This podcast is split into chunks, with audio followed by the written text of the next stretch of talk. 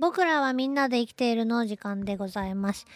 え今日の僕行きはワニの話なんですけど、なんていうかこう人を襲うっていうイメージだったり、肉食とか、まあ大きな口とかですね、全然こういいイメージで描かれることのない生き物だろうなと思うんですが、あその割にはというか、まあそういうある意味力を持った生き物という、えー、イメージのあるえー、動物はいろいろな、あのー、崇拝のね対象になったり、信仰の信仰の対象になったりだとか、えー、例えばアクセサリーとかこういろいろなものなんかデザインされてですね、あのー、身の回りの装飾品になったりとか、えー、キャラクター化されることも非常にある意味多いんじゃないかなと、まあちょっと言ったらキャラが立ってるっていうそういう生き物だろうと思うんですね。で、でもワニの場合は実際その本人があなんていうか装飾品としてですね乱獲されたりということで、非常に住み心地の悪い、えー、今はそんなワニにとっての時代なのかもしれないなと思うわけですけど、まあ、恐竜の末裔であるとかえー、言われたりします。生きた恐竜みたいなね感じで紹介されることもあるんですけど、どんぐらい種類が大体そもそもいるのかなと思って、まあ改めて調べてみたんですね。あとアリゲーターとクロコダイルの違いって何っていうようなとこもあるんですけど、なんかどっちもでかいワニってイメージがあるんですが、あーアリゲーターかと、まああのー、正確に言いますとワニの仲間は爬虫綱ワニ目で、その中がアリゲーター科とクロコダイル科とあとガビアル科というふうにみっつに分けられてるそうなんです。で、全世界にですね今現在にじゅうさんしゅが分布しているとも紹介されてますし、えー、にじゅういっしゅというふうに紹介されているものも見つけました。えー、多い方がまあね地球は豊かな感じもするんですけども、まあ、水辺に住んでいる爬虫類、えー、大きな爬虫類だというイメージは皆様の中にもおありかと思います。で、世界で今生きてる中で一番大きなワニは誰かなっていうと、オリノコワニオリノコワニがだいたい全長ななメートル ろくてんはちメートルぐらいの記録があったかと思います。えー、それぐらい大きい。ちょっとちょっとななメートルって頭の先、まあ、鼻の先から尻尾の先まででななメートルです。どんな破壊力を持っているのかなと、口だけでどれぐらいあるんだろうと思いますけどもね、体重も相当なものになろうかと思われます。でも小さいものだとじゃあどんぐらいって、小さいものでもですね小型種でも いってんごメートルほどっていうことなんで、いやそれでもまあ人一人分ぐらいの大きさにはなるんだなということでね、やっぱワニって大きいイメージは間違いじゃないとえー、思いました。日本に昔住んでたであろうと思われるというか、日本から出てる化石で、えーと、マチカネワニっていう名前の化石があったと思うんですけど、ちょっとあのはっきりそこまで調べてなくて申し訳ないんですが、それがねはちメートルぐらいだったと思うんですよね、記録が。もうちょっと、もしくはそれより大きいかもしれないんですけど、やっぱりだんだん言っても小型化してきているんだろうなということがわかります。で、えー、今生きている、まあ、その要はあ恐竜の末裔と言われるほど古い時代から生きてきたあ生き物ということですが、今現生のですね生き物の中に恐竜はいないわけで、じゃあ誰たちと近いのかというと、えー、鳥類、鳥の仲間と一番近い間柄であるというふうに、えー、言われていますし、恐竜の仲間でもやっぱり、えー、鳥に近いというふうにね、恐竜の仲間も鳥に近いんだということはですね、えー、言われていることですね。で、えー、まあ海辺とかあの川にいるイメージあるんですけど、海岸沿いに住んでるワニもいて、海の中泳いでるワニとかもねいるんですよね。で、アリゲーターとクロコダイルの違いっていうと、えっと下の歯がですね、下の顎の歯の、えーと、よんばんめかなよんばんめぐらい、前からよんばんめぐらいの歯が、口を閉じた時に、えー、下の歯が見えないのがアリゲーターで、えー、下の歯が見えるのが、えっと、クロコダイルと。前歯のこう下牙みたいのがぴょこって下から見えるのがクロコで見えないのがアリゲーターって言われるんですけど、アリゲーター科の仲間にも下のお歯がぴょこって見えるやつがいないわけじゃないので、えー、はっきりとその見かけだけではなかなかねわからないよというようなね話も見つけました。で、えーと、ワニは皆さんの中では俊敏なイメージと愚鈍なイメージどっちがあるかなと思うんですけど、水の中を泳いでいるワニはほんとそりゃもうスイスイ泳げて、手を手と足を閉じてですね尻尾をくねらせながらものすごくスイスイ泳ぎます。水の中に潜ることもできるし、え水の中でもよく物が見えるようにあのー、なんていうかな瞬膜を閉じて目をですね下からなんていうかあのゴーグルみたいなね膜が閉じてですねあの半透明な膜で目を保護して、えー、いるので。水の中でもよく物が見えてるみたいなんですね。それで、えっと、陸上でもですね、実はものすごいスピードで走ることが、まあそんなに長距離ダッシュはできないですけど、ほんの短距離であれば、すごい高速で移動できるので、あの、のんびり日向ぼっこしてるワニがね、のそばを歩くことはもう人生の中で、ほとんどの方がないと思いますけど、私もないと思いますけど、まあないとも言い切れません。もしかワニが日向ぼっこしてて、のんびりしてても絶対ね、まあそばにはやらない方がいいなと思うんですね。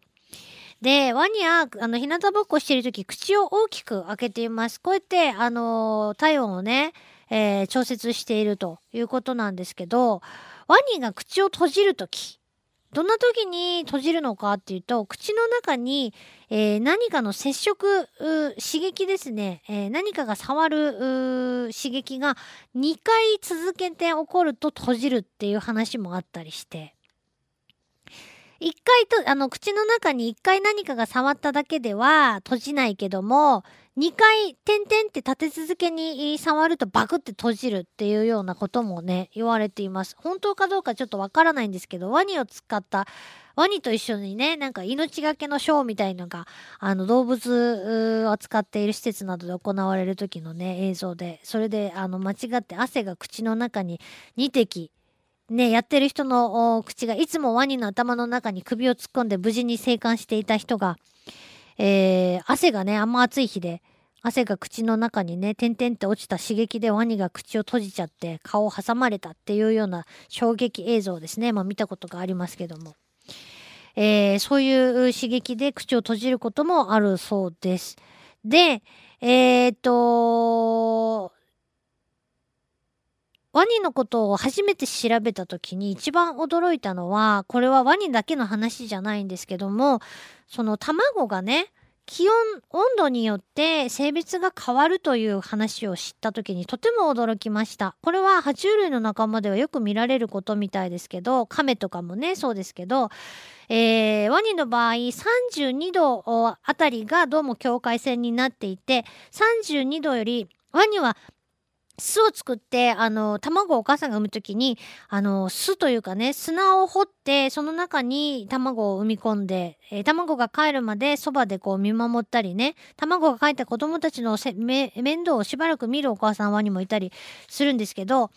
えー、そのさんじゅうにどを境にさんじゅうにどよりもその地温、地熱ですね、卵を温めるときの温度が高いと、みんなオスが生まれてくる。さんじゅうにどよりも低いとメスが生まれてくると。ちょうどその境のさんじゅうどぐらいだとオスとメスが半々で生まれてくるっていうね、えー、そういうあの不思議なあ仕組みを持っているんですね。で、まあ、あの昨今のですね、地球の温暖化によってどんどんその温度が上がってきているので、みんなオスになってしまって、カメ、ウミガメとかもそうですけど、みんなオス、オスとして生まれてきて、えー、このままではですね、あのー、種の存続が危ういというふうに言われます。えー、で、その、まあ、それすごく驚いたことなんですけども、今回改めてまた調べて一番驚いたことがですね、わー、じゅうねんいじょう、知らんかった。発見されてね、じゅうねん経つけど、全然知らなかったなと思った、あの、びっくりすることなんですけど、野外のというか、まあ、野生の生物、野生生物とか、みんな、その、すごい、えー、免疫機構をね持っていることはまあ想像できるわけですけど、昆虫とかだってちゃんとね、えー、免疫機能を持っています。でワニなんですけども、今までですねクロコダイルハンターとかそういう番組の中でも、えー、縄張り争いによってオス同士のね縄張り争いによって、えー、前足を噛みちぎられて亡くしたオスの大きなワニが出てきたりもしたんですけど、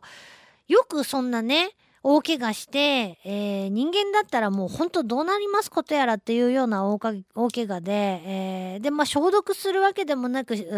縫合手術をするわけでもなく、えー、きちんとその、えー、と傷口が閉じて、えー、元気に生きている、まあ不便では少々不便にはなったでしょうけど、元気に、えー、自分の縄張りを持って生きている大きなオスのワニとか見たことがありますが、せんきゅうひゃくきゅうじゅうはちねんにどえらいことが発見されているんです。一体何かっていうと、ワニの血液中のいくつかの抗体が、えー、ペニシリン耐性を持った黄色ブドウ球菌、要するにもう抗生物質が効かなくなった黄色ブドウ球菌などを殺菌することが分かったということなんですよね。え出たと思って、耐性菌と呼ばれるちょっと厄介なね、えー、細菌たちなんですけど、これをですねなんとワニの中の血液中の抗体がいくつかの抗体が殺菌できるということが分かったと。ただこれだけじゃないんです。さらに驚いたことにはですね、ワニの血清がなんとですね エイチアイブイ エイズウイルスを無力化する能力を持っていることが分かったそうなんです。そんぐらいワニの免疫機構は強靭であるということがまあわかりますよね。人間が一生懸命、えー、やっつけようと思ってもなかなかこう勝つことのできない小さな小さな世界の細菌たちを、細菌やウイルスとかを、えー、まあそんなとっくの昔にというか、あ結構なね多分種類のそういった細菌とかウイルスとかに対抗できる力をもともと持っている。そういう力があるからこそこの現代までね生き残ってきたのかもしれないなと思うんですけども、ですからまあ現在ではですねそういったワニの力をですね借りて、えー、ワニのねあそのエイズウイルスを無力化すると、そういうような研究がねされているということでした。もう本当にびっくりしたんですけどね。えー、ということでなんかこうすごいイメージが悪い生き物かなとも思うんですけど、お母さんがね子供を守ったりとか、えー、それからねあと面白いなともう一個思ったことはですね、あのー、尻尾